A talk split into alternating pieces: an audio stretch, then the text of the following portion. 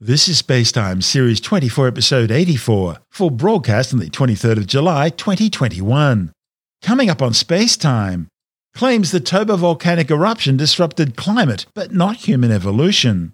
Why Comet Halley turned out to be such a dumper in 1986. And Virgin launches its second space mission this month, blasting its Launcher 1 rocket into orbit. All that and more coming up on Spacetime. Welcome to Space Time with Stuart Gary.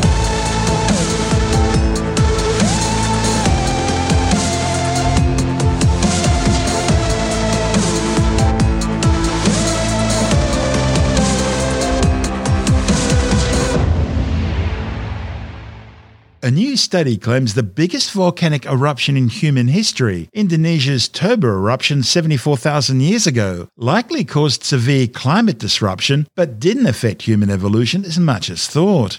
Previous studies have suggested that this massive eruption may have reduced Homo sapien populations down to just a few thousand breeding pairs, triggering the species migration out of Africa. But the new findings, reported in the Journal of Proceedings of the National Academy of Sciences, PNAS, claims early human populations would have been sheltered from the worst effects of the blast. The Toba volcano was the largest volcanic eruption in the past 2 million years. The study's lead author, Benjamin Black from Rutgers University, New Brunswick, claims past climate modelling has suggested that climate consequences of the Toba eruption would have been severe. But archaeological and paleoclimate records from Africa don't show such a dramatic response. Resolving this paradox is important for understanding environmental changes during a key interval in human evolution. The results suggest that scientists may not have been looking in the right place in order to see the climatic response. Black says Africa and India were relatively sheltered, whereas North America, Europe, and Asia would have borne the brunt of the cooling. One intriguing aspect of this is that Neanderthals and Denisovans were living in Europe and Asia at that time. And the authors suggest that evaluating the effects of the Toba eruption on those populations could merit further investigation. The authors analysed 42 global climate model simulations, in which they varied the magnitude and sulfur emissions of the eruption, the time of year the eruption occurred, the background climate state, and the sulfur injection altitude, in order to assess a range of possible climate disruptions from the Toba eruption. By using this approach, Black and colleagues tried to understand the likelihood that some regions were less impacted by Toba, considering the wide range of estimates for its size and timing, in addition to a lack of knowledge about the true underlying climatic state. And the results suggest that there was likely significant regional variation in climate impacts. The simulations predicted cooling in the Northern Hemisphere of at least 4 degrees Celsius, but with cooling in some regional areas being as high as 10 degrees Celsius, depending on the model parameters. By contrast, even under the most severe eruption conditions, cooling in the southern hemisphere, including regions populated by early Homo sapiens, were unlikely to exceed 4 degrees Celsius, although some regions in southern Africa and India may have seen decreases in precipitation at the highest sulfur emission levels. The new results explain independent archaeological evidence suggesting that the Toba eruption only ever had a modest effect on the development of the hominid species in Africa. Scientists use a scale known as the Volcanic Explosivity Index, or VEI, to provide a relative measurement of the explosiveness of a volcanic eruption. The largest eruptions to date have had a VEI of 8. The eruption of the Tambora volcano in Indonesia in 1815 ranked as 7 on the VEI scale, making it the largest eruption in modern history. Mount Pinatubo on the Philippine island of Luzon erupted in 1991, killing hundreds of people. It's considered to be the second largest volcanic eruption of the 20th century, with a VEI of 6. Now, that's equivalent to 200 megatons of TNT, or about 13,000 times more powerful than the atomic bomb dropped on Hiroshima to help bring an end to World War II. Pinatubo was about the same size as the 1883 eruption of Krakatoa in the Sunda Strait between the Indonesian islands of Java and Sumatra. That eruption culminated in a series of massive explosions and tsunamis, which destroyed most of the island, leaving a giant caldera and killing almost 37,000 people. In fact, the eruption blast was so loud it was heard thousands of kilometres away in central Australia and is said to have been the loudest noise ever heard by humans. Certainly the most famous eruption in modern times was the 1980 eruption of Mount St. Helens in the US state of Washington. It sent a cloud of gas and ash over 24 kilometres into the air. It melted glaciers, creating volcanic mudslides known as lahars, it produced massive pyroclastic flows, destroying everything in their path, and it blew away the entire left side of the mountain. However, Mount St. Helens only rated a VEI of 4. Now, by comparison to these, the Toba eruption 74,000 years ago reached the very top of the VEI scale, 8, and was the largest known eruption on Earth in the last 25 million years. This is space time. Still to come, why Halley's Comet was a dumper in 1986, and Virgin Orbit flies its Launcher One rocket. All that and more still to come on Space Time.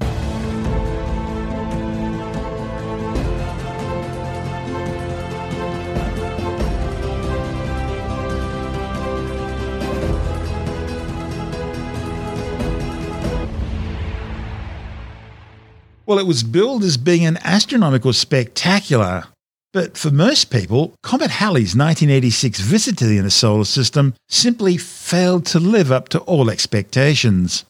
Comet P1 Halley is a well known short period comet which visits the inner solar system every 75 to 76 years. The 15 kilometre wide mountain of rock and ice will make its next close up appearance in 2061. The comet's named in honour of British astronomer Edmund Halley, who in 1705, after examining Chinese, Babylonian, medieval European records, successfully predicted its return in 1758. However, Halley himself died in 1742 before his prediction could be confirmed. The comet's highly elliptical and elongated orbit takes it from between the orbits of Mercury and Venus out to almost as far as the orbit of Pluto. Also, Halley's orbit is retrograde, meaning it orbits the Sun in the opposite direction of the planets, that is, clockwise as seen from above the Sun's northern pole. That retrograde orbit results in it having one of the highest velocities relative to the Earth of any object in the solar system, some 70.56 kilometers per second, or if you prefer, 254,016 kilometers an hour. Planet Earth passes through a debris trail left behind by Halley's Comet twice every year, producing the annual Eta Aquarids meteor shower in May and the Orionids meteor shower in October. Astronomers think Comet Halley was originally a long period comet which took thousands of years to travel to the inner solar system from the Oort cloud. But it was later gravitationally perturbed into its current orbit by close encounters with the giant outer planets. The annual Eta Aquarids meteor shower runs from around the 19th of April through to May the 28th, peaking around May the 5th, with around 55 meteors an hour, making it one of the Southern Hemisphere's best celestial shows. However, back in 1975, they were running at around 95 meteors an hour, and in 1980 it was up to 110. Even better, the bright yellow meteors often appear as streaks known as trains. Somewhat less spectacular, but still worth looking out for, are the Orionids, which appear in late October. They can produce up to 20 meteors an hour, radiating out of the constellation Orion. But while its meteor showers are worth staying up for, Comet Halley itself, when it made its last appearance in 1986, turned out to be a real flop for most people. Jonathan Nally, the editor of Australian Sky and Telescope magazine, says the comet's 1986 appearance in the inner solar system was never going to be the astronomical spectacular most people were expecting. Yeah, Halley's Comet. Now, did you see Halley's Comet 1986, Stuart? Do you remember that? I was looking for it. I was standing on top of Bulli Pass having a look for it over the eastern escarpment of the Great Dividing Range, and I saw absolutely nothing special. Um, lots of people were disappointed by um, Halley's Comet, or Comet Halley, as you probably should really call Yeah. it, official, official way of saying it. Back in 1985 86, so I thought it was magnificent because um, I knew what to expect. People had, I think, incorrect um, expectations, and that's not their fault because it really was talked up. Even if it is going to be a really good comet, um, people who don't know astronomy don't really know what to expect. I think some people think they're going to see something flashing across the sky or some sort of fireworks display or something. They don't really know what I expected to see expect something with a long tail. Uh, or two tails. That's what I expect. Yeah, well, there have been um, comets in the last 20 years or so that have been really quite spectacular. Comet McNaught, and McNaught's the one I'm thinking Hyakutake, and yeah. Hale Bopp. Yeah, there have been some really good ones. But um, let's discuss this then. Why wasn't Halley good in 1986, whereas uh, all the reports were back in 1910 that it was really spectacular? It really comes down to two things. One is that the way things work is you've got Halley's Comet orbiting the Sun and you've got Earth orbiting the Sun. And Halley's Comet comes around every 76 years, but Earth and the Comet are not going to be in exactly the same spot and the same orientation each time. It's going to be different each time, right? Yep. Our year and Halley's Comet orbit don't line up, if you, if you see what I mean. So what happened in 86 was that the Comet, when it was at its closest to the Earth, which is when you would expect it to look its best because when it's closer it's going to be brighter and appear bigger and everything. At its closest, it was two times further away than it was in 1910, okay, which means it's going to be four times dimmer. So that was working against it. The other thing too was that in 1910, the geometry worked out such that we were seeing the comet pretty much side on at its best Uh, lots of pretty tail. Saw the tail, yeah. Mm. Well, when in 1986, when the comet was closest to us, and it was still t- twice as far as it was in 1910, we were more or less looking head on. So So the, the tail tail was was streaming away from right. us. Yeah, yeah. So people in the know knew that this wasn't going to be the best apparition of this comet. In fact, some people said this is the worst one for 2,000 years. But look, don't despair if you're young enough, and I'm not, but if, if you, listener, are young enough and you expect to be around in 2061, then Well, the conditions then should be much, away. much better. I'll speak for yourself. I'm going you expect how, Almost how old you you, you almost gave it away then, didn't you? You I know, I know. Uh, I'm, I'm going to be. I would be very, Over very, 21, yes. very old in 2061. Uh, I do, I do not expect to be around in 2061 unless um, I don't know they take my brain out and put it in a robot or something. But anyway, look, I get to, I got to see it in 86. So, but yeah, anyone who's young enough will, will get to see it in 2061, and it will be better then than it was in 1986. So yeah, look, I saw, I, I remember seeing it the first time I spotted it. I was in the middle of a paddock out in sort of middle of New South Wales, and with my, with my binoculars. And it was my birthday, Oh, and uh. I looked, I looked, I looked up into the sky, and I, I knew where to look for it, and I put the binoculars up, and I thought, there it is. And it just looks like a little fuzzy ball. At that stage, it was still coming in, coming in towards the sun at that stage, uh, late 1985. So uh, it just looked like a little fuzzy ball, but that's what comets generally look like. You know, they don't always have a tail. And then I continued to watch it over the, as the months passed, and um, I used to work night shift sometimes in the job I was doing then, and, and, um, and I would go out onto the, uh, the, the fire escape outside the back of the building and looking over the lights of an oil refinery, believe it or not. I wasn't working at an oil refinery, but there was one nearby. Oh, I know where you were Uh, working with. I could even see it. I could even see it in the sky Yeah. there. Again, just as a little tiny fuzzy ball, but it was certainly there. And I was lucky enough to go on a cruise uh, in the South Pacific around about the time the comet was at its best. And you, you would expect that you would get a better view of the comet from a ship out in the middle of the ocean where it's nice and dark than you would over the Yes. looking over the lights of an oil refinery. But mm, actually, it wasn't. It wasn't as great at sea as I thought it would be. It was good, but it certainly wasn't as great. Two reasons for that. I did my viewing with a bunch of passengers up on the top deck of this, right on the top deck of this cruise ship, uh, and the wind and the sea spray and everything. It's just there's a Oh, lot of really? sea spray. Yeah, a lot of sea spray is just, just picked up, and you don't really notice during the day because everything's Yeah. bright and lovely. But at night time, that sea spray forms almost like a bit of a very, very, very thin fog, and it just diminishes the, the light of the stars a little bit, just ruins the viewing or the transparency of the air. And the other thing was just couldn't convince the captain to turn the lights off because he was worried about safety, of course. Well, So he turned some navigation, lights off, things not like all- that can be. Yeah. not all the rest. So yeah, there were a few, few lights up there, but anyway, still got a good view. But I know that a lot of people were disappointed, and I apologise on behalf of all astronomers that uh, you were misled into thinking you were going to see fireworks or something flashing across the sky, or even something with just a big long tail. But if you saw it, please be pleased because if you're of a certain age, you're not going to see it again. Most people who live what is now an average life expectancy in at least in the um, you know major developed countries will at least get to see it once in their lifetime. So if they're born, say, 40 years before the comet comes around, they'll see it when they're roughly 40. And if they live to 80, well, they'll, they won't see the next one. But if you if you're born in the year of uh, the comet or close to the year of the comet, there you might see it twice. The other thing too, I should mention regarding the difference between 1910 and 1986. You know, because I remember this was there's a lot of stuff in the news about it. Uh, you had little old ladies and things, people saying, "Oh, yeah, I remember the comet 1910. It was really really specky. It was really great and everything." Thing is, there was another comet in 1910. and it was better than Halley. It was even bigger and brighter than Halley was in 1910. And, and I have a suspicion that some people were recalling that comet Mm, rather than the uh, than Halley. But certainly Halley was better in 1910 than 1986. But um, you know, I've missed, missed eclipses. I've missed transits of planets because of weather. That's that kind of thing.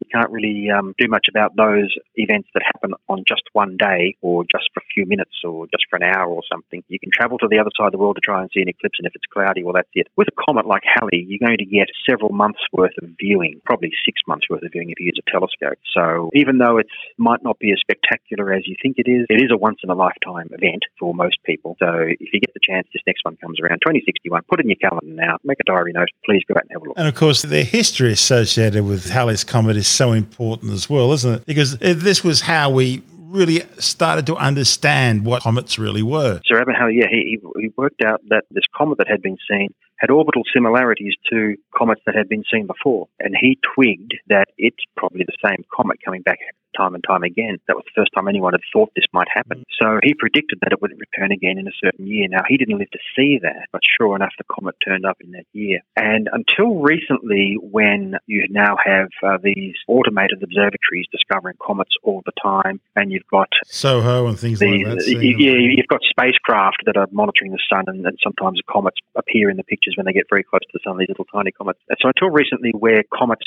are being named after not people, they're being named after machines. Until recently, there were only uh, was only two or two or three comets that were named after someone who hadn't discovered the comet. Because if you go out and discover a comet tonight no one else spots it, you're the first person to report it, it'll be named Comet Gary, right? Or Comet Nally. So typically, the discoverer is the person or persons after whom it is named. They usually have a maximum of three. But Halley did not discover this comet. He only worked out that this particular comet was going to come back again. But they named that comet after him. So I think it was the first occasion where um, a comet was ever named after someone who didn't discover the actual comet. That's Jonathan Nally, the editor of Australian Sky and Telescope magazine.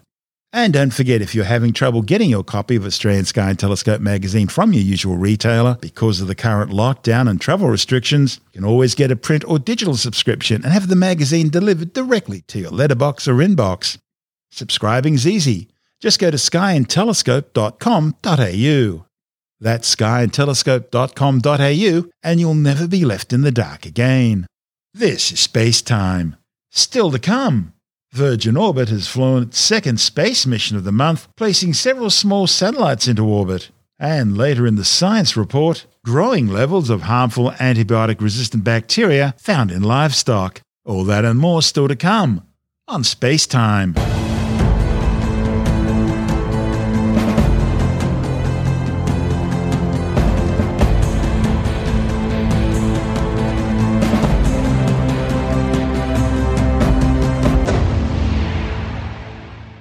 Virgin Orbit has launched its second space mission this year, placing seven small satellites into orbit. The spacecraft were carried aboard Virgin's Launcher 1 rocket, which was drop launched from a specially modified Boeing 747 400 airliner over the Pacific Ocean. The modified jumbo jet called Cosmic Girl had taken off an hour earlier from the Mojave Air and Spaceport north of Los Angeles. Orbit base Sally 1, uh, we're on the takeoff roll. Orbit base copies and takeoff roll. All right, everyone. We heard that we were just about to take off. We have made it to the top of the runway, and Cosmic Girl is moving. And yes, we are wheels up. As a reminder, we're flying out to the Pacific to our drop point, which is 50 miles south of the Channel Islands. Right now, Mission Control is monitoring the rocket to ensure all of our systems are healthy through this takeoff, through this flight. In particular, we're keeping a really close eye on temperatures to make sure the mission is still running on time. We want to still make sure that our liquid oxygen is as cold as possible for our mission. Our LEs, Bryce Schaefer and Jason Panzarino, are doing all of this monitoring work from the aircraft. They're effectively working as a uh, as a mobile mission control for the rest of the mission. Altitude 5,000. Orbit base, Cosmic Girl 01 is over water. Orbit base copies over water. This is LD on control. We're getting ready to approach the cold pass and are about three minutes away from the start of terminal count. I can confirm that AFSS is green at the cold pass. Uh, if you have any additional issues, please bring them up at this time. Cold pass. Orbit base Nelly 2, AFSS is green at drop point. Orbit base copies, AFSS green at drop. We just got confirmation of being green at our drop point. This means that we're ready to go and we're making the turn out and we'll be entering into our terminal count with Terminal count auto sequence initiated. Orbit base copies, confirmed terminal count has been initiated. Orbit base LE2, we've had a momentary warning on S1 DPFTNK. Please advise it's kind of been uh, riding the balance throughout the whole flight. Orbit base Newt 3.1 has begun chilling. Newton 3.1 engine chill has begun. Orbit base copies, Newton 3 chill beginning. We just heard that Newton 3.1, uh, the first stage engine, is beginning its engine chill in. The plane will continue its bank and then start going into its hot pass, where we'll be quickly handing off to the pilots and entering into the pull up maneuver. S2 tanks are at initial pressure. SMA on control, AFSS is green on the inbound turn as expected. Copy AFSS green. Newton 3 engine chill nominal and S1 tanks at expected pressures. Newton 3 engine chill nominal and S1 tanks at expected pressures. TM stations have recovered. Both Long Beach and Mojave have solid lock and solid signal. Cosmic Girl over base confirms solid lock on S-band. Copy solid lock. Radiohead, uh, please be ready to switch from Panasonic to S-band data in the MCC once the release call is over plane Honeywell. Radiohead, Rogers that. We have confirmation that we've gone to internal power on the rocket.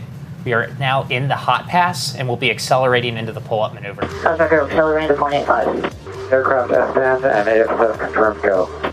Good to proceed with launch. Pulse. Release, release, release. Release confirmed. Release has Release been copies. confirmed. PST's ignited. Newton 3 startup confirmed. TM source switch to S-band. Max Alpha flight complete. We've had successful PST ignition, engine start, pitch up, and have passed max Q. Cosmic Girl orbit base. Stage 1 burn nominal. Verified stage 1 burn is nominal. Max Q Alpha is complete. Just queuing up tubular bells, part one. Max Q Alpha, uh, or Max Q Alpha achieved. Stage 1 burn nominal. The Launcher 1 rocket was carried to drop altitude, mounted on a hard point located next to the fuselage on the underside of the port wing of the aircraft. This hardpoint is fitted to all Boeing 747s and is normally used by airlines to ferry spare jet engines. The 21 metre long Launch 1 rocket was released at 37,000 feet or 11 kilometres, lighting up its main Newton 3 engine seconds later to begin its journey towards orbit. The rocket's liquid fueled first stage burns for about three minutes. The liquid fueled Newton 4 second stage engine then fires up and carries the 300 kilogram payload for a further six minutes in order to reach low Earth orbit. On this mission, the upper stage undertook a second engine burn to circularize the orbit before deploying the satellites. On board were four small national security spacecraft for the US Department of Defense, two Stork Earth observation satellites for Polish based company Sat Revolution, and Brick 2, the first small satellite for the Royal Netherlands Air Force, which will provide military communications and navigation. Last month, Cosmic Girl launched a Pegasus rocket carrying a rapid deployment payload for the US Space Force. That was flown from the Vandenberg Air Force Base in California. Cosmic Girl's first Launcher 1 mission of the year took place in January. This is Space Time.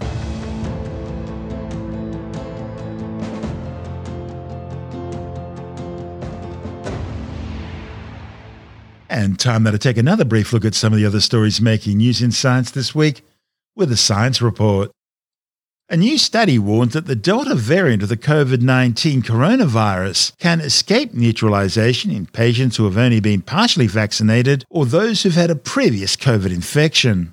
The findings, reported in the journal Nature, found getting that second jab of the vaccine is crucial to achieving full COVID protection. The authors were able to isolate antibodies from the blood of people who have been infected with the SARS CoV 2 virus or those who've received only a single dose of the Pfizer or AstraZeneca vaccines. These samples were then tested against various mutations of the virus, including the alpha, beta, and delta variants. And they found that some antibodies were unable to bind to the spike protein of the delta variant, which meant they couldn't neutralize the virus. The results suggest that the Delta variant manages to somehow escape antibodies that target certain parts of the protein. However, the authors found that a second dose of either the Pfizer or AstraZeneca vaccine was successful at generating a neutralizing response in 95% of individuals. The World Health Organization now estimates over 8 million people have been killed by the COVID 19 coronavirus. That includes over 4.1 million confirmed fatalities and some 190 million people infected since the deadly disease first spread out of Wuhan, China. A new study shows that the global cryosphere, the parts of the planet covered by ice and snow, has shrunken by about 87,000 square kilometres, an area the size of Lake Superior, every year since 1979. The findings, reported in the journal Earth's Future, show shrinkage mainly occurred in the Northern Hemisphere, with a loss of about 102,000 square kilometres, about half the size of the state of Kansas, taking place each year. However, these losses were offset by a slight growth in the southern hemisphere, where the cryosphere has been expanding by about 14,000 square kilometres annually, primarily in sea ice around the Ross Sea in Antarctica. That's due to increasing amounts of cold meltwater runoff from the Antarctic ice sheets. The cryosphere is one of the planet's most sensitive climatic indicators because changes in ice and snow cover alter air temperatures, change sea levels, and affect ocean currents globally. And the amount of Earth's surface covered by snow and ice is important because its bright white surface reflects sunlight, effectively cooling the planet. A series of reports in the journal Science are focusing on the growing problem of plastic pollution.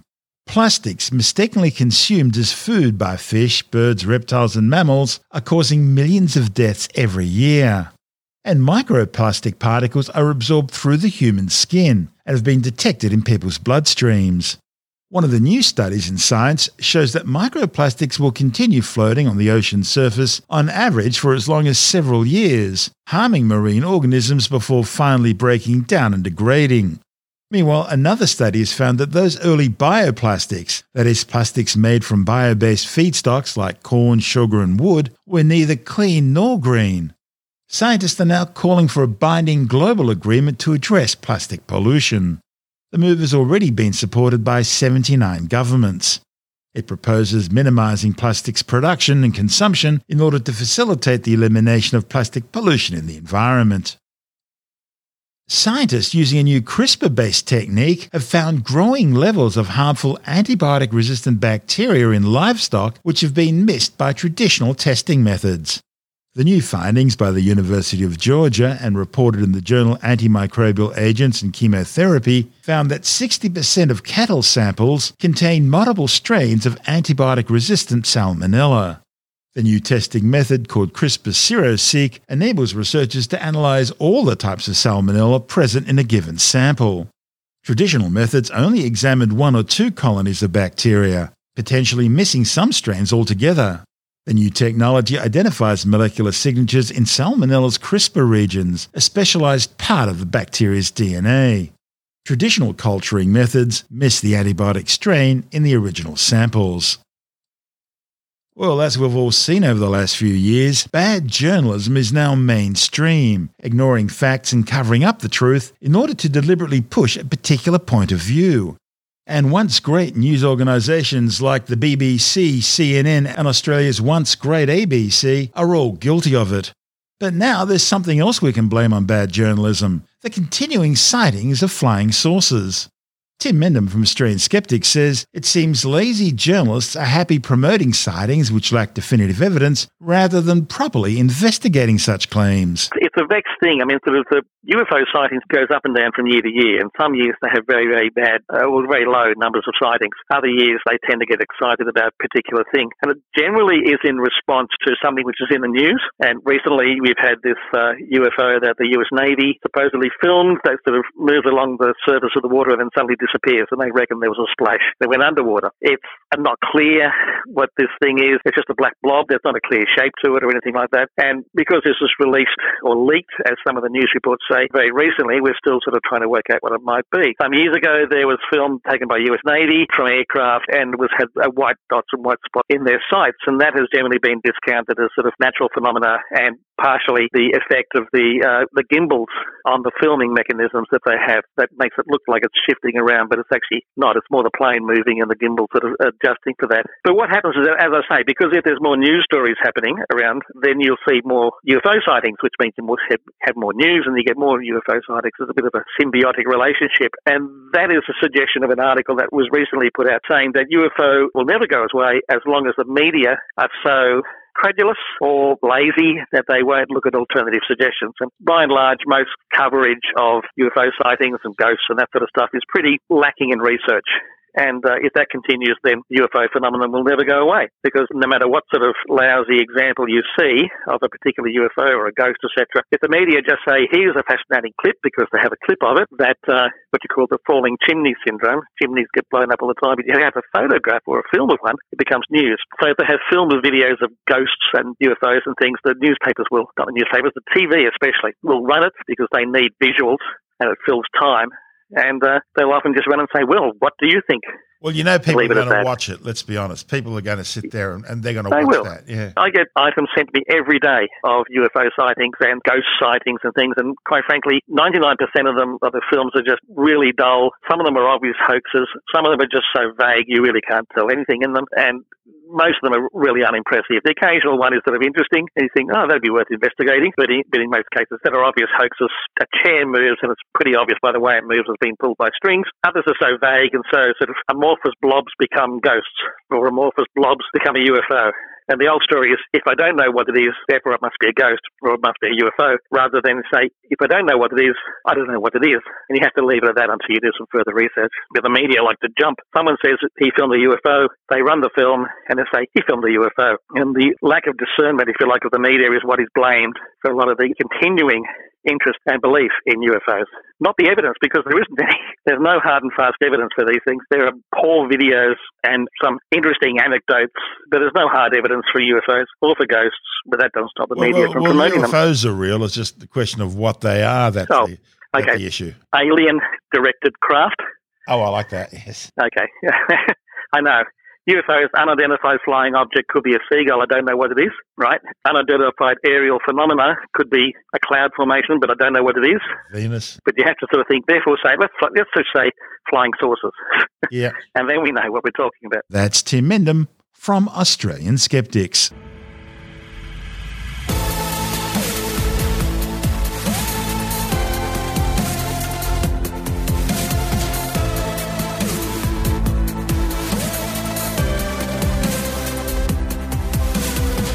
And that's the show for now.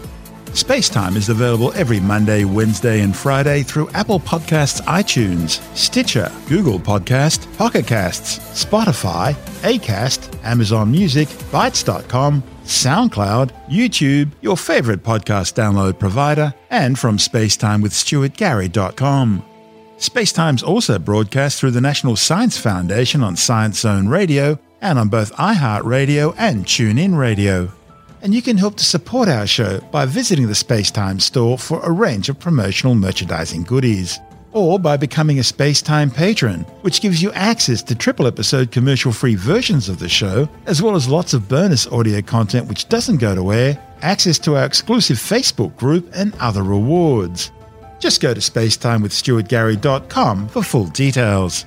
And if you want more space time, please check out our blog where you'll find all the stuff we couldn't fit in the show, as well as heaps of images, news stories, loads of videos, and things on the web I find interesting or amusing. Just go to spacetimewithstuartgary.tumblr.com. That's all one word, and that's Tumblr without the E. You can also follow us through at Stuart Gary on Twitter, at Spacetime with Stuart Gary on Instagram, through our Spacetime YouTube channel, and on Facebook, just go to facebook.com forward slash spacetime with Stuart Gary. And Spacetime is brought to you in collaboration with Australian Sky and Telescope magazine, your window on the universe. You've been listening to Space Time with Stuart Gary. This has been another quality podcast production from Bitesz.com.